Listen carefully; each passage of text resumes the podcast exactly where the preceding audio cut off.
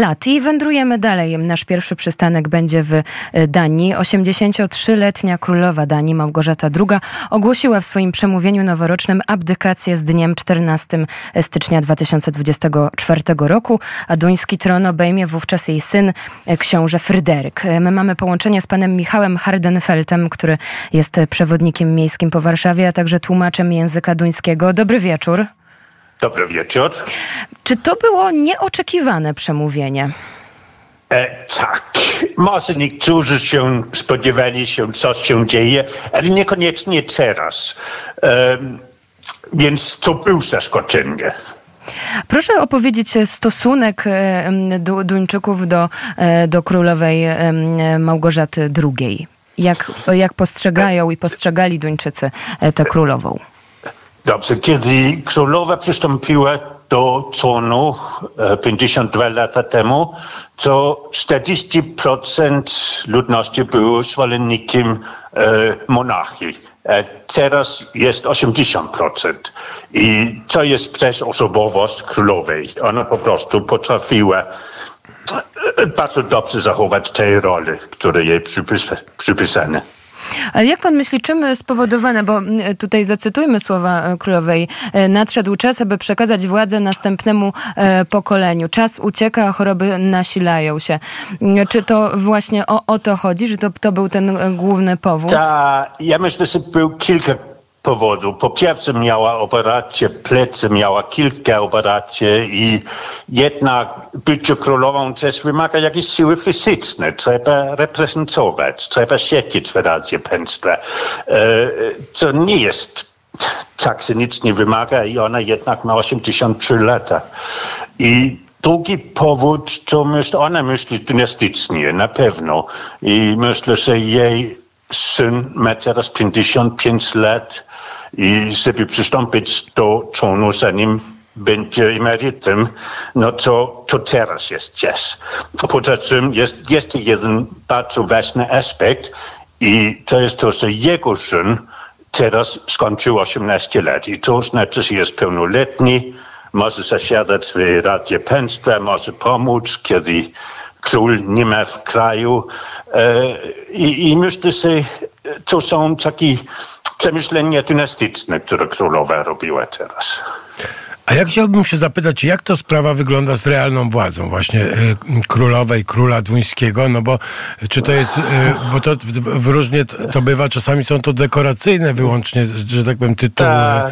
Czy w Dunii oni mają... Król albo królowa w Danii nie ma władzy, ma jakiś autorytet moralny, ale raczej nie korzysta z tego.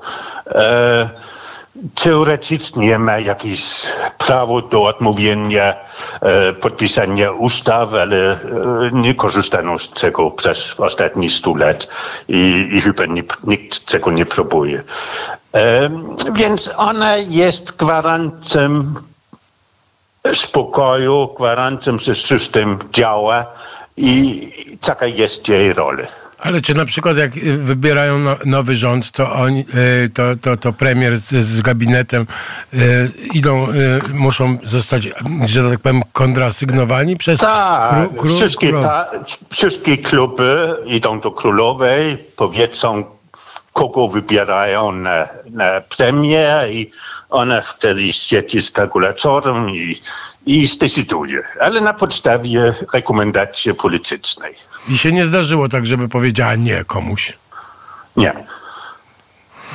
W niektórych, niektóre tytuły, na przykład na Rzeczpospolitej czytamy, Duńczycy nie wyobrażają sobie życia bez Małgorzaty II. Jak pan to skomentuje? To jest, to jest bardzo romantyczne podejście moim zdaniem, ale oczywiście ona e, siedzi tam 52 lat i a jeśli, chodzi o, a jeśli chodzi o takie stricte poglądy królowej Małgorzaty II, e, czy, czy jakie są albo jak się, jak, jak się zmieniały, jak ewoluowały? E, ona za bardzo nie da wyraz swoich poglądów. Na pewno lubi Unię Europejską, na pewno interesuje się sztuką. E, jest jest. Nie jest tak, że próbuje narzucić swoje poglądy, mówić czasami o to, że trzeba dać luz, trzeba respektować inne ludzi. E, ona jest ludzka, ale jest też dostojna, ma jakiś dystans. E, więc za bardzo to nie powiedziałbym nic o poglądzie Małgorzaty. I tak, 52 e, lata była na tronie. E, tutaj jeszcze pytanie e, Konrada ja Jeszcze chciałem zapytać, czy był pan w Meilenborgu, czyli w oficjalnej rezydencji królowej, jak ona wygląda? Ewentualnie, czy mógłby pan przybliżyć nam troszeczkę? Kiedy, tak, kiedy chodziłem w szkole, ale co wiele, wiele lat temu, nie pamiętam. Ale, ale y, teraz już od 30 lat mieszka pan w Polsce i w Warszawie. I po Warszawie tak. Y, prowadzi y, takie wycieczki. Tak. Troszkę zmienimy Byłem, temat. Byłem w Pałacu Prezydenckim, co mogę odpisać, ale, ale, same... ale ja, ja bym akurat zapytała, zapytała o to właśnie, jak wyglądają takie wycieczki, kiedy, kiedy ta najszybsza i, i jakie są punkty na, tych, na tym zwiedzaniu Warszawy. Jak wygląda taka wycieczka z panem po Warszawie? Co ona obejmuje? To jest, bo ja robię wycieczki z cudzoziemcami, głównie z Tuńczykami. I to znaczy, że ja tłumaczę trochę bardziej o społeczeństwie e, niż normalny polski przewodnik. Ale po prostu oczywiście idziemy tam pałac prezydencki, e, na, na plac Piłsudski, e, Zamek Królewski i tak dalej, ale e, raczej tłumaczę to w związku z polskim społeczeństwem.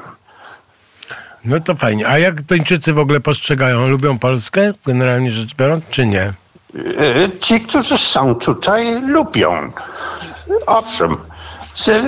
To są ludzie ciekawi. Ale tak mnie Inaczej nie, nie zamawiają przewodnika. Tak mnie zastanawia, powiedział pan, mówię tutaj bardziej o społeczeństwie polskim. Tak w pigułce, co, co pan mówi o tym społeczeństwie? O, co o nas pan mówi?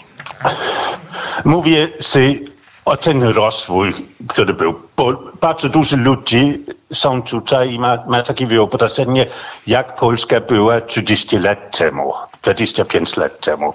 I tam jest ogromny rozwój. E, więc e, no, tłumaczę sobie po prostu ciągle się rozwija, to jest prawie normalny europejski kraj teraz. E, no i też tłumaczyłem e, dużo o polityce ostatnio, bo wszyscy pytają, jak z Prawo i Sprawiedliwość i problemy z Unią i tak dalej. Próbuję przybliżyć to i tłumaczyć też, jakie role e, gra religii w Polsce. To też jest taka sprawa bardzo nieznana dla Tuńczyka.